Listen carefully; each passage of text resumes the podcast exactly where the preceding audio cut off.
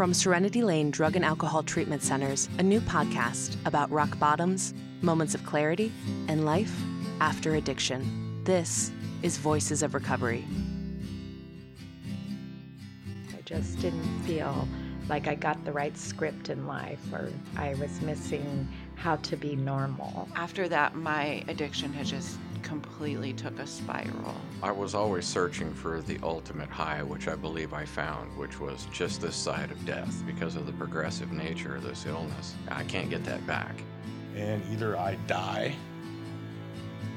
or I make it out of it, and I will have screwed everything up so bad by that point that I will have to get help and somehow try to get sober. Today is my one year sober anniversary, and I am doing a podcast. And I'm very happy about it. Welcome to Voices of Recovery. I'm your host, Jackie Danziger. This week, we're talking about the look good. What, Debbie, is the look good? Oh boy. Well, let's see. I live in Oregon and I'm going to always make sure that I'm a little more put together than the average woman my age. This is Debbie. And she's got the look good in spades. From the sapphire and diamond rings to her soft pink wrap top, she just looks great.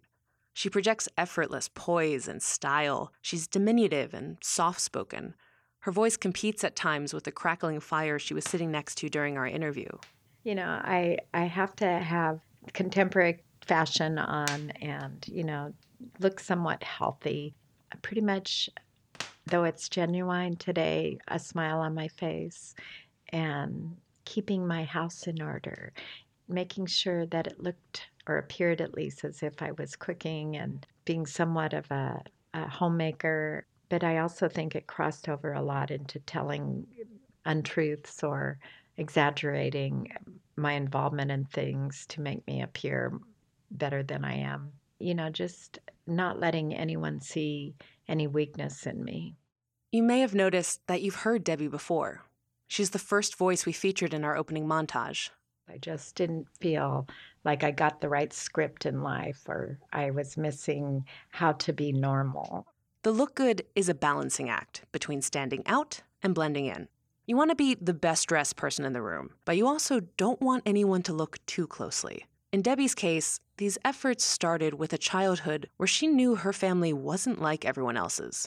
I was keenly aware that my upbringing was a little different than I perceived other people's upbringing. In my early teens, I became acutely aware that um, my family life was different. Um, my parents divorced when I was an early teen, and my mom became very much an activist in the civil rights movement. And the people that came through my house were colorful and very different than my friends' homes. And um, I had a really deep sensitivity to life in general. You know, I just had a what I perceived to be a different way of being in life. And I think what I was trying to protect was just the real vulnerability of being someone that was different. I didn't want to stand out. You know, I've heard other recovering alcoholics talk about feeling different, and um, I clearly was one of those. And even though I really liked the parts of my life that were different, um, I felt very sensitive about it.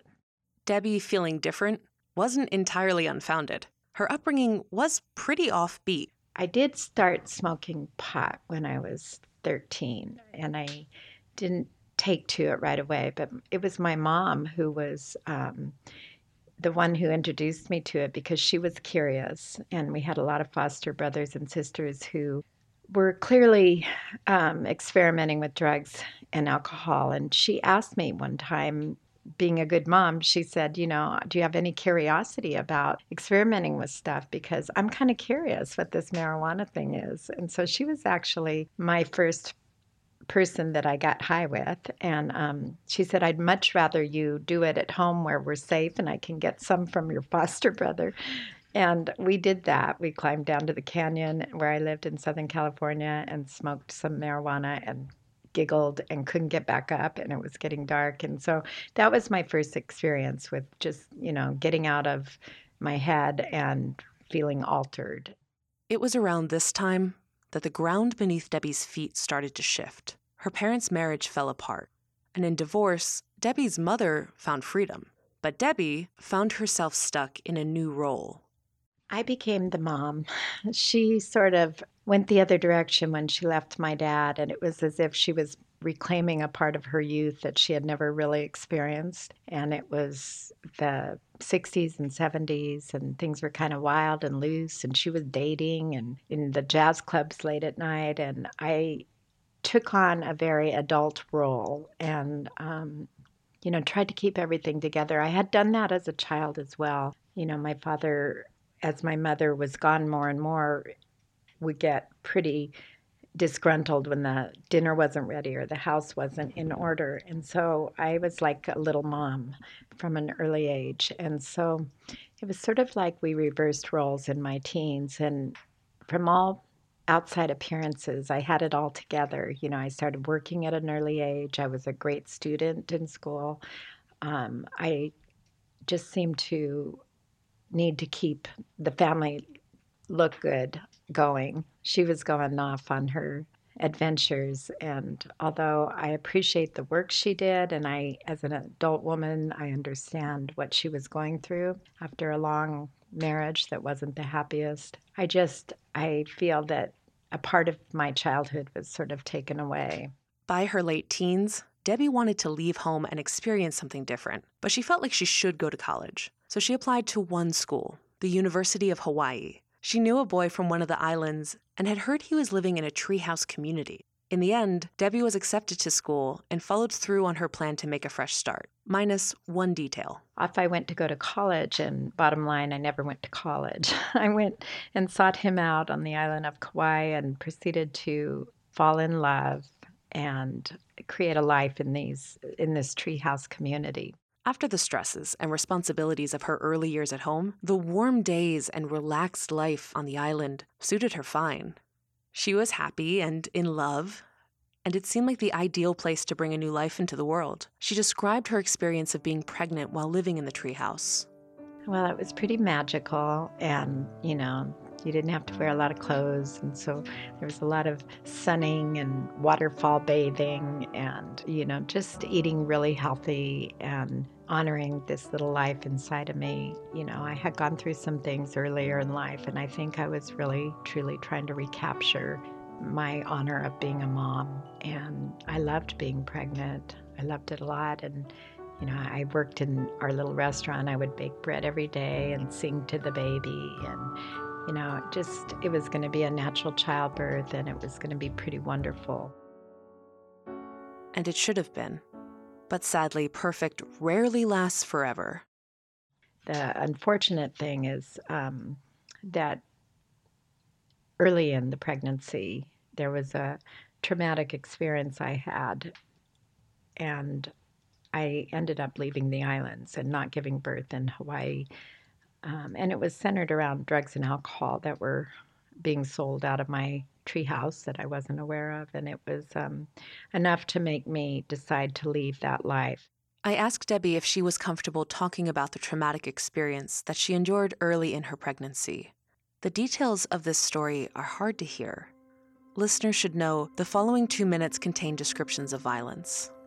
I was just laying under my mosquito net when there was a horrible sound at the door, and these five men were breaking into our treehouse. It wasn't real secure to begin with, and um, they were local men, and they were pretty intoxicated. And what I didn't know at that time is that they were looking for drugs, specifically cocaine. I didn't actually, I don't know how I wasn't aware of this, but I Maybe I just didn't want to know about it, but my son's father and another guy that were living in the same area um, were dealing cocaine by this point, and um, somehow the word was out, and my guy was the last to know. So I laid there scared out of my mind while they ransacked the house, and um, they had guns, and they I was raped by each of them. Um, my son was, I was a month pregnant. I knew I was pregnant. Um, and it was brutal. and it was um, it was ugly. And I remember the last man. Some point I said, "I'm pregnant. Can you please not do this?" And he listened to me, and. Um, our place was a disaster after that and i just i moved into one of the other tree houses for a little bit but i knew that i needed to take care of myself and my little boy. Debbie's life on the island was over. She knew it was time for another move and a new chapter. Pushing aside her trauma she tackled the business of getting on with her life. I sort of just put it on the back shelf in that old uh, way of operating in the world where I just had a knack for, um, I really developed a knack through the years of my childhood for getting on with life and looking for the best in things and trying not to, um, to dwell in the past. Um, that kicked in and I was able to get on with life. But I did end up leaving my son's father when my son was 10 days old. And at that point, I left with just a backpack I knew that it wasn't a healthy environment, and um, I struck out on my own. And so Debbie returned to sunny Southern California. Well, I went home to mom. Um, you know, I it was only for a little while though. I was pretty um, creative with my um, ability to take care of myself, and I was. That's one of my defaults of character, I would say that I always go to this place of like, I got this, I can handle this. You know, no one's going to need to take care of me. You know, I ended up getting a beautiful home on the beach, and I had girlfriends living with me, and another one with a child. And they would look after my son and the other little boy in exchange for rent. And um, I did a lot of cocktail waitressing. There was a point that I actually started um, dancing in the clubs. And that was something I thought I could handle because I was pretty. I wasn't involved in the club life or in drinking even at that stage. Um, it did take a toll on me, but the money was really good and it allowed me to be with my son during the day. But I was fairly ambitious, and again, from all outside appearances, it looks like I had it all together. As a single working mother, Debbie began to master the skills that would later make her a successful functioning alcoholic self reliance, the ability to push away certain thoughts and feelings, and above all, putting up a strong front of functionality. At first, alcohol was just a part of the routine. I started drinking in my 20s in a more social way. It was very often that it was a part of the environment I was working in. And so I would have cocktails after a shift or I would decide to date somebody and there'd always be drinks of some sort. And there was always pot throughout all this. Looking back, I didn't drink daily and I didn't necessarily seek it out. But looking back, what I realized is I drank all there was. I drank what was there. and I also, looking back, realize now that I was beginning to black out. I just thought that that's what everyone did when they had a few drinks, not remember really the whole night. There were places and dark places that I couldn't recover in the morning. I definitely was starting my journey in alcoholism, and yet I didn't really see it as that at the time. I also noticed that I was uh, making excuses and neglecting my son more, not that there wasn't food in the house or that he didn't have clean clothes, but more in the way of being emotionally present for him. I also always had a big house on the beach where I rented rooms out to because I wanted to have that lifestyle, and that's what it took. And so there was quite a group of characters that would be in our house, and I really, looking back, feel like I jeopardized his well being in some regard. Um, and he he became very adult at an early age as well. The look good can hide a lot of ugly things, not just from the world, but from the addict themselves. Debbie may not have seen it at the time, but much like her own childhood, her son would have to grow up fast. There was a lot of neglect of, you know, showing up for him or being present for him. And, you know, if there was any one person in the height of my drinking that would really confront me, I mean, confront me in the way he would like hold me down on Christmas Eve because I was out of control and, you know, beg me to stop this. You know, he really, he was the one that um, wanted to control this craziness that was happening to his mom. Around the time that Debbie turned 30, she met her husband and moved to Oregon. She had found the perfect partner. He loved to cook, he had an adventurous spirit, and he adored her for who she was. He also introduced her to fine wine. That's where I really started to drink daily, except for that I got pregnant and I did not drink during my pregnancy. And um, so there was that one brief nine or 10 months where I didn't drink. But from there on out, it was daily drinking, and it would start with uh, really fine wines and pretending that we were, you know, cooking the gourmet meal and pairing the right wine with the right food. And then it would sort of become cheaper, bigger bottles, and, you know, many nights just fighting over the last of what was there and maybe two big bottles between us. And this is where, you know, I don't know when it crossed over. You know, I'm pretty sure that once you become a daily drinker with the amount of alcohol I could consume in a day, I don't know when I would call myself an alcoholic, but I do know that by my mid to late 30s, um, I had to have it. There was no question. I I would go to any lengths to get it and also any lengths to hide it as much as possible. My consumption was huge and you know, I'm a smaller person and the amount I could drink or needed to drink daily was a lot. And also the terror of anyone taking away the one thing that by that point was the only thing that made me feel normal. I mean, I had to have it by that point. Debbie had an all or nothing relationship with alcohol. If she was able to abstain, it involved a lot of intense white knuckling. There wasn't a day that I went without drinking most of my life until I got sober. There was one day, that was my son's wedding, because I knew by then that if I were to start drinking, I didn't even have a toast of champagne because I was holding myself so tight. I knew that there'd be no stopping me. And um, it was a really beautiful wedding, and I was so proud of myself. And um, a day later, we had a big reception. And that day, I drank to make up for both of the days. And, um, you know, I think there were enough people there that I didn't make too much of a spectacle of myself. But I was actually amazingly the one day that I purposefully could keep myself from drinking. Debbie's look good centered on appearing normal, and alcohol allowed her to maintain that appearance. Not surprisingly, her alcoholism progressed. My drinking wasn't evident to a lot of people, and I made sure of that. I always showed up for work.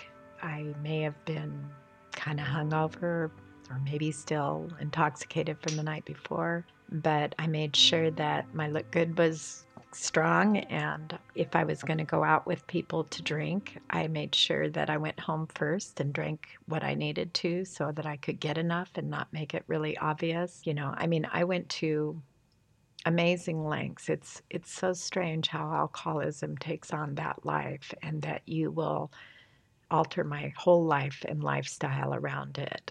And that's what I did best is that I kept it from people until I didn't.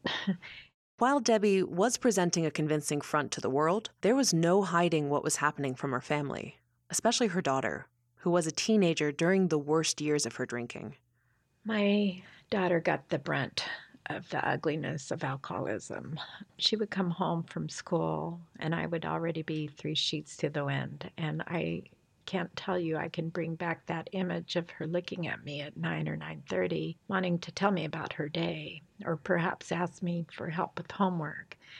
And I I wasn't there, you know. And I remember the way she would look at me and the way she would shake her head and just the despondency in her face and just the hopelessness of you know there I am again, you know or my slurring or my inability to follow conversation or my silliness um, inappropriately with her friends. Yeah, it was brutal for her. Luckily, her dad was drinking too, but he was sort of a happy go lucky drunk, and he seemed to know when he needed to go to bed and not let the worst of it show up. Um, and he kind of took over the lead in parenting during those years. In a now familiar cycle, Debbie's daughter had to grow up fast. And while the situation at home was falling apart, her look good at work and with friends was still intact. Little did she know she was about to hit her bottom, a day that she described as one of the most poignant and important of her life. Of all the places to hit an alcoholic bottom, the Eugene celebration was a good choice. The three day festival is held in early September, when summer is still in the air and people go downtown to enjoy live music and local food. They engage in lots and lots and lots of drinking. The streets are closed to cars and are pretty much packed with tipsy pedestrians from morning to night. You were free to drink alcohol as you walked around and participated, and I loved the Eugene celebration. It was a perfect acceptable reason to be publicly drunk. to take advantage of this free for all, Debbie and her husband had a tradition of reserving a suite at a nearby hotel. This provided a place to relax from the revelry, as well as an additional bar for pre-game consumption. This particular year, Debbie's pre-game included a whole bottle of wine. And by the time she joined her friends, she realized she had already overshot the mark. I remember being drunk and embarrassing them, and that was not the usual. I usually kept it pretty together with them. They were dear friends, but I remember them holding me up as we walked around and doing some embarrassing things. Debbie's recollection of the following events is a little hazy, but she remembers this. She was working in special education at the time, and her boss called her on Friday with a last minute favor to ask. A guest lecturer due to give a presentation on autism had canceled, since Debbie happened to be staying in the same hotel where the lecture was scheduled to take place, her boss asked if she could put up some signs to notify people that the event was canceled. Debbie agreed, but everything after that is a blur. I don't remember much of Saturday or nothing of Saturday night. It was a true blackout. The next morning, however, this was before cell phones. We had these old school voice recorders for messages. And I woke up to hearing that thing going off and hearing one shaky mom's voice after another thanking me and telling me what a great job I had done, that they were very interested in talking more or hearing about that book I had recommended or some other question and could I call them back. And I think I was about into my fifth phone call. And I realized I had these little glimpses of that morning, the morning before, where I apparently had gone down to put the sign about this speaker not being there. And apparently, I decided that I had enough knowledge that I could do this myself. And I did get up. And I wish to God, I mean, as horrible as it would be to hear, I wish somebody that I know would tell me what I said and what I did because I have no recollection. I was completely blacked out. I have no idea what I said or who I recommended or what book I was referring to. And so that sinking feeling of these really um, desperate moms and dads, you know, that were there to learn more about the kids they couldn't understand. And I had had the nerve and the gumption in a blackout to get up there and, you know, pretend like I knew what I was talking about. I was horrified.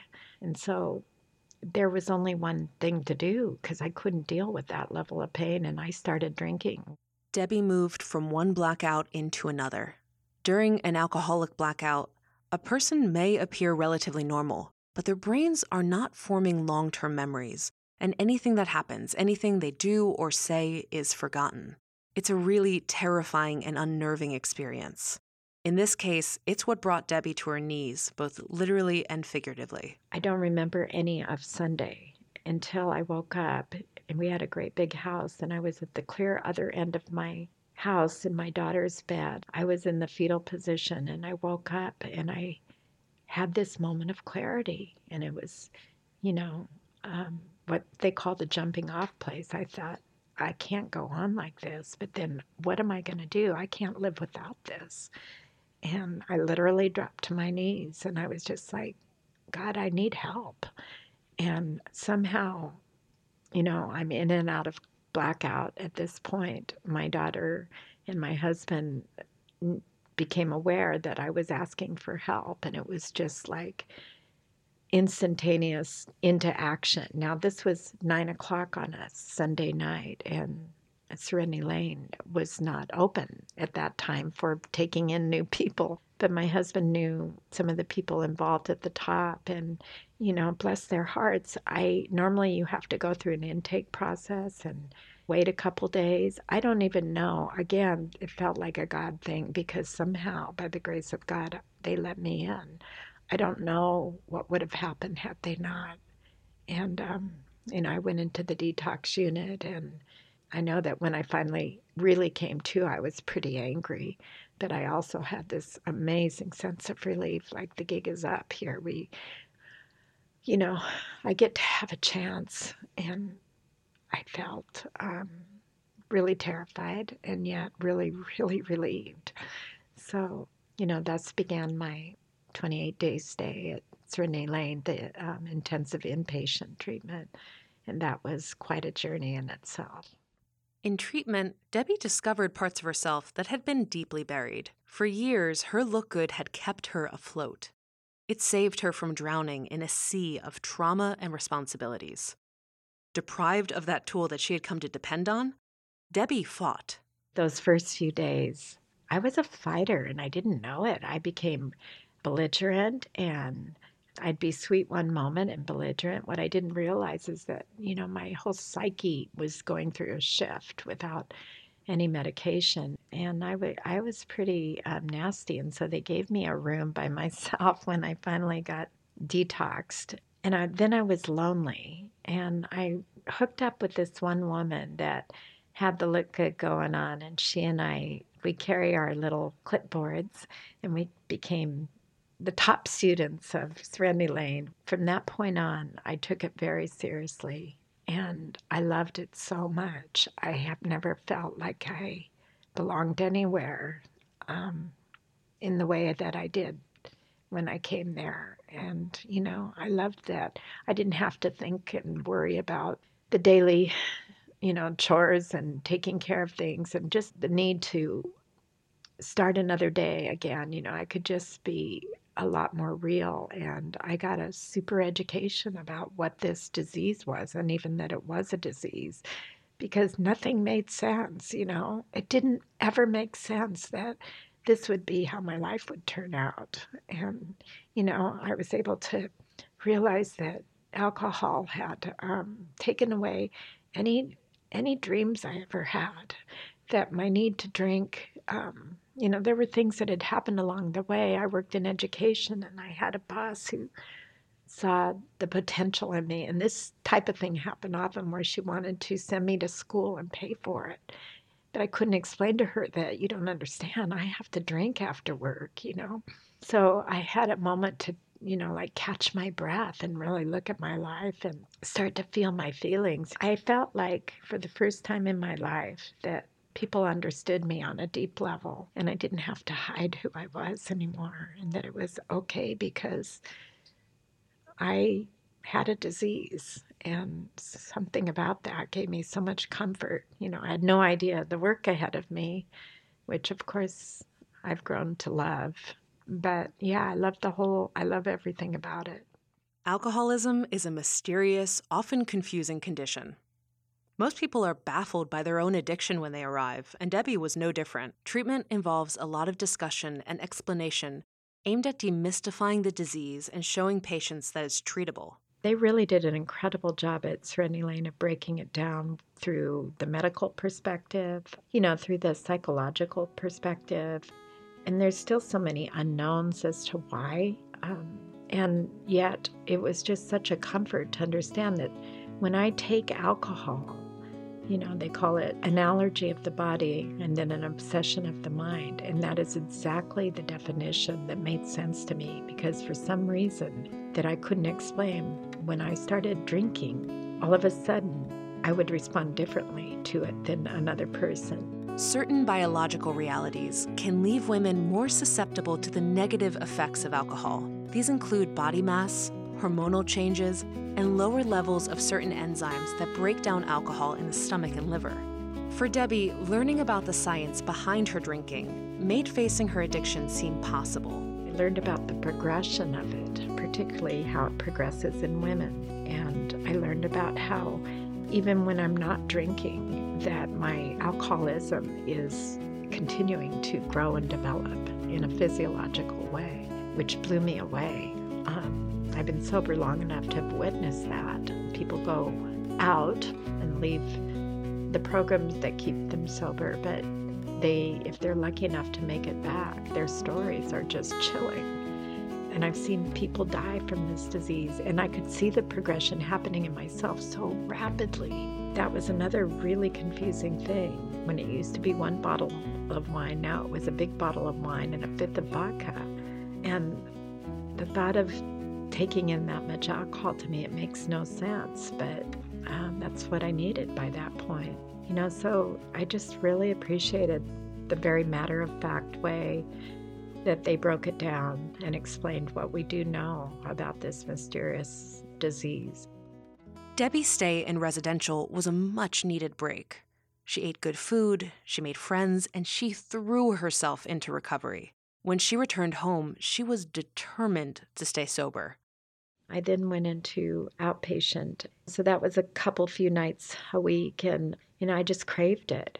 I would get through my work day and I couldn't wait to get there. And that's where I met my good friend that I'm still close with today. And in between those evenings, you know, we started venturing out to these meetings. And um, truthfully, because I was a home drinker, I was afraid to go home. So she and I would just hang out in between meetings or in between our group sessions. And we would hang out at the local bookstore Sometimes I would even go to the lobby of the hospital because somehow I felt safe there. I just wasn't really sure that I knew how to be in the world yet and without risking, you know, taking a drink.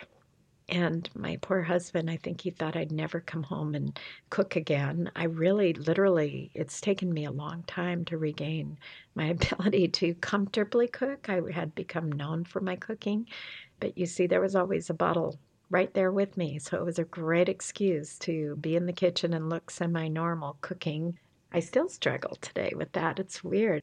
Though Debbie doubled down on meetings, she resisted some other aspects of recovery. It was in that time that we were supposed to be, you know, looking for, we were guided to look for a sponsor and start the journey outside of our treatment facility. And you know, I was really good in treatment, but when it came to that, I didn't do so well. I, you know, kept looking for this perfect sponsor type. I knew what I had to do to maintain this gift I had, but I didn't, I just wasn't quite done yet. It was almost as if there were some things I had yet to learn. I don't know now if I I must have just not been ready because what happened is I didn't get a sponsor.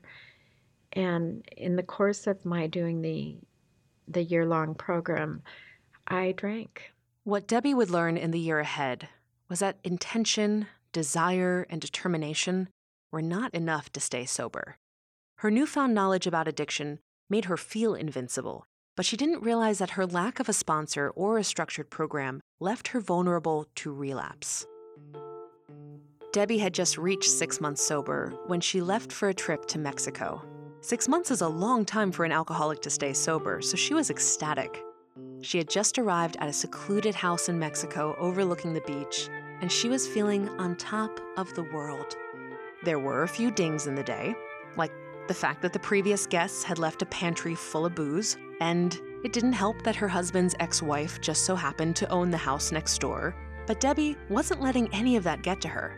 She decided to celebrate her sobriety by taking a kayak out into the ocean now, she had never kayaked before, but as I mentioned, she was riding high that day.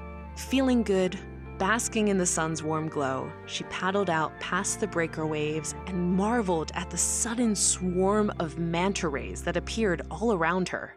All of a sudden, this giant manta ray falls into the kayak, gets his fin trapped, and I am battling to get him out of there. And he's freaking out, and I'm freaking out, and we're in the middle of the ocean. And the next thing I know, I get him out, and the kayak capsizes.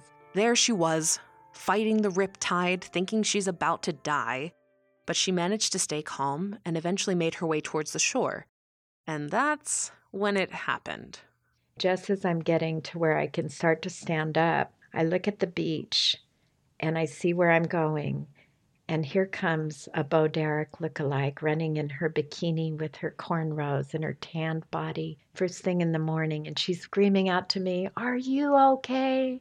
And I realize it's my husband's first wife, and she looks fantastic. And there I am, dying in the water. And um, I'm sure I look horrible and no look good at all. and I was mortified and I kind of waved her off. I scrambled to my feet and I remember standing up and there was blood all over my shins and my hair was full of sand and my bathing suit was barely on and here she comes the other way and she's coming by waving, Are you okay? And right as I tried to wave her off and tell her, yes, of course I was, the oar hit me in the back of my knees and I went over back into the water and just, you know, came up just pushing her away and saying, yes, I'm fine. And I felt as mortified and, and embarrassed as I ever felt. And all these feelings of, you know, I'm never going to be her. I'm not good enough. I'm this is all a joke. It just all flooded me that I wasn't enough, you know, that I was a fool. And I I went straight into the pantry and I grabbed that bottle of vodka and I chugged the whole thing. It's not even seven o'clock. And um, I drank it. And I realized I was no longer six months sober. But I have a witness, and it's my good friend who I'm still sober with today. And somehow I got this rinky dink little cell phone I had, and I called her and I told her, I said, Leisha, I drank. And I remember her saying, You don't have to drink anymore.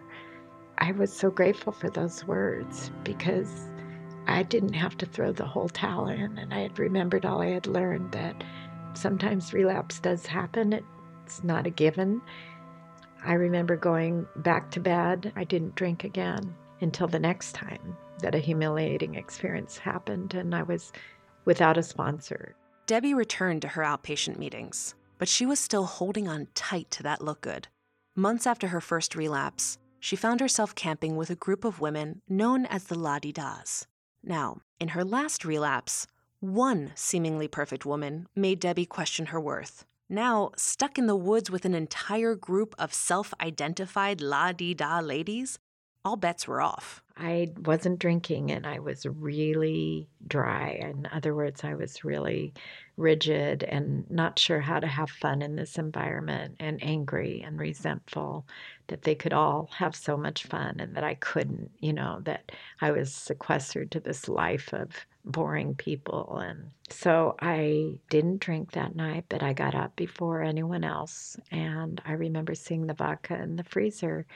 And because I'm really good at this kind of thing, I just opened that freezer before 6 a.m. and I downed half a bottle of that vodka. And then we had to hike eight miles, and it was brutal. And I remember coming home from that, and somehow I had a final moment of clarity where I realized that, you know, my self pity was going to get me nowhere. My pride and ego, I hadn't really had an opportunity yet to experience what this program has to offer, and that that looked good, and that need to present myself in a certain way or find the perfect sponsor you know, those things had to go if I was going to live in this world sober. I remember my counselor just saying, When are you going to realize that you can't do this alone? When are you going to ask for help for real? And that was huge for me because, you know, I thought that the knowledge I had been given was enough and that being a generally good person, I could do this. Um, and I was terrified to ask anyone for help because I had my whole life been able to somehow take care of myself. And I, again, it was the pride in that and the feeling of, I got this, you know, but it was going to kill me. Debbie finally realized alone, she was never going to be a match for her alcoholism. It was time to let go of the look good. And for her, this meant getting a sponsor. I finally got the gumption to call this one woman that I knew would say yes. And I had known her for a while. And she indeed did say yes. And I felt this relief come over me. And we started working the steps together and meeting with her. And no one had ever given me that much time, or nor had I taken that much time of theirs. And she had nothing else going on, it seemed. And I didn't get how useful it is to sponsor another person, but I get it now. And she gave me tons of time. And I got to start on the journey of what it is to have that intimate relationship with another woman. I'm going to tell them pretty much anything, and they're probably going to get it without judgment and that was huge. What I found today, I now have had my same sponsor for over 12 years and you know, I don't I don't know why I'm an alcoholic or why the next woman isn't, but what I do know is that I love this program that has given me a built-in sort of life coach. That's not really the role, but it feels like you know, I know that another woman has my back and that she is going to love me anyway, no matter what, um, because she gets me on that deep level, because I've opened up myself to her and have become very vulnerable, allowed her to know me, every part of me, without needing to have any pretenses or illusions about who I am, and that she thinks I'm pretty special and she really does have my back. And you know i wouldn't trade that if if being an alcoholic and having those what i call the wasted years uh, means that today i get to live with clarity and with purpose and with intention that i still make mistakes but i have a means by which i can amend those mistakes and continue to grow and um, strive to be what i always knew i was deep down inside. It's just, it's such a gift. Learning to rely on her sponsor was a turning point in Debbie's recovery. She found her independence by allowing herself to depend on others. This may be why she takes the role so seriously now. You'll hear a quiver in her voice when she speaks about the women that she sponsors. But it's not sadness, it's more a spilling over of love and gratitude. I sponsor several women, and you know, sometimes I think, I don't know what I'm doing. I don't do it right. I know I don't do it right. I don't know what right is. I, I do know that um, though we're all different, I love them completely unconditionally. Um, they expand my understanding for human beings and my forgiveness of self. And um, I find them so brave and gutsy and fascinating. And um, I'm so honored. It it blows me away that that any woman allows me to be in their lives to the level that I get to be and to share their, you know, hopes, dreams, fears, and that we get to help each other. And, you know, what they may not know is how much they help me. Unfortunately, I do rely on them a little bit. They seem a lot smarter than me at times, and it's such a special gift. And I, I seriously think that the most beautiful thing about sobriety is just returning oneself to their original beautiful self without what happens when you put a substance in that being and it gets altered and twisted and there's someone they don't recognize. Because I truly think that the women I get to sponsor are the most beautiful women on the planet in every way. And whether it's because I know them, I know their very deepest parts of them, you know, and that is beautiful. Or if it's just because they happen to be very cool and and pretty and you know fun and funny. Um, I don't know, but it's uh, It's an unexpected gift and byproduct of sobriety that is, I don't think there's anything else like it in the world. If you have a loved one struggling with addiction, you might be thinking that Debbie sounds like the exact person that you would want to sponsor them. I agree. Incidentally, I'm lucky enough to say that that's actually how I know Debbie. She's my sister's sponsor.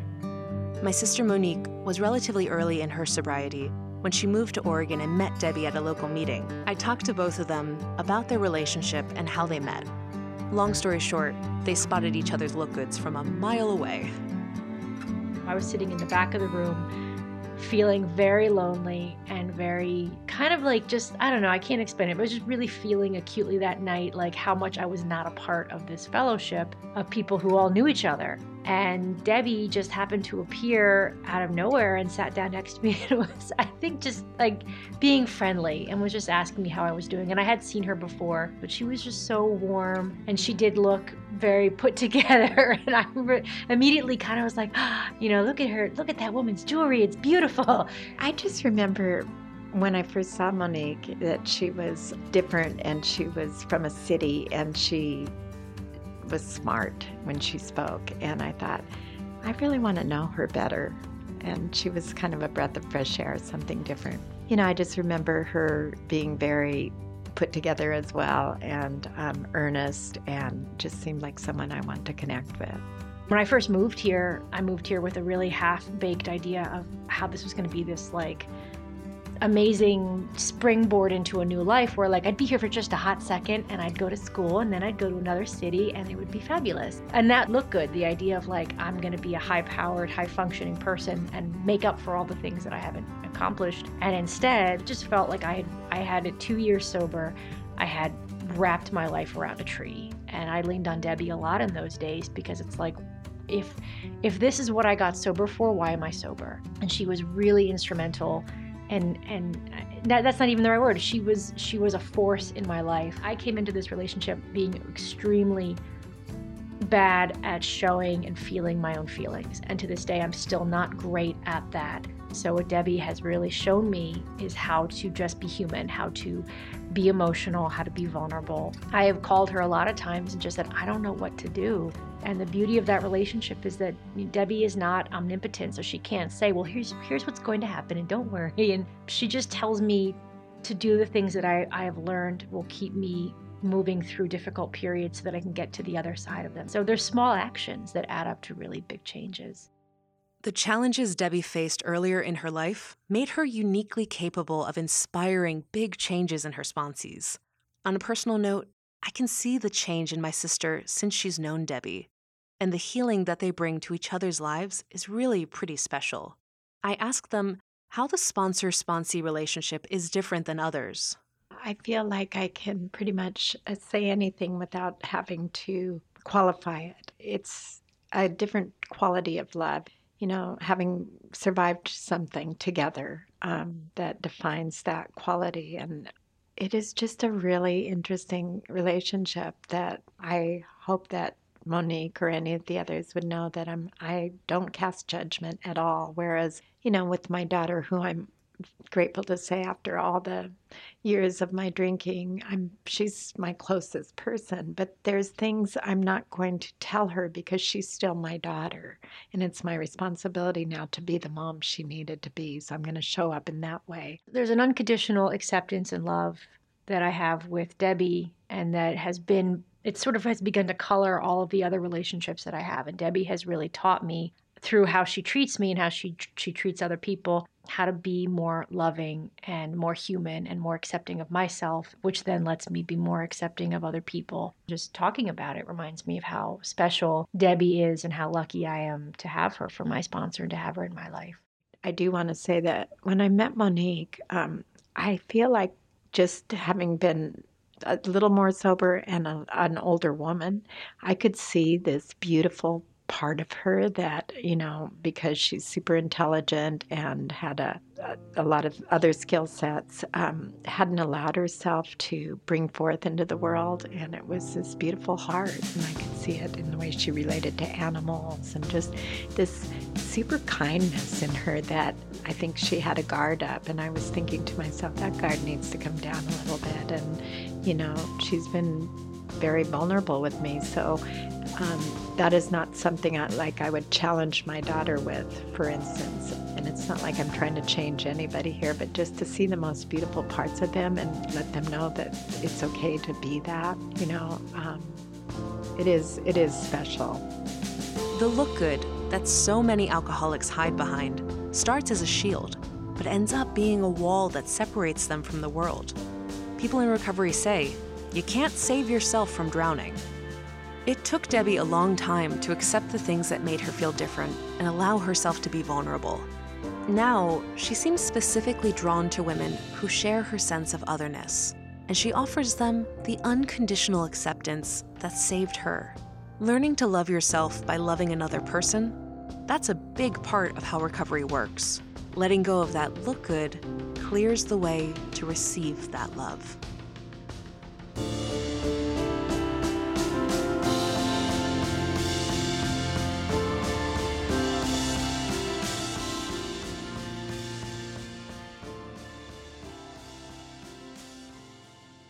Thank you for listening to this episode of Voices of Recovery. All episodes are available at SoundCloud and on iTunes. Follow our Facebook page for photos and sneak previews of upcoming episodes. Rate us and write us a review on iTunes to help let people know about the show. Voices of Recovery was created by Monique and Jackie Danziger and produced by Serenity Lane Drug and Alcohol Treatment Centers in Oregon and Washington.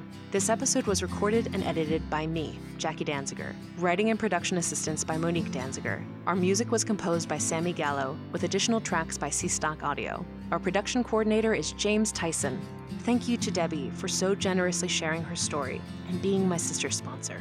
Thank you to everyone at Serenity Lane who helps make the show possible. We'll see you in a few weeks with more stories of rock bottoms, moments of clarity, and life after addiction.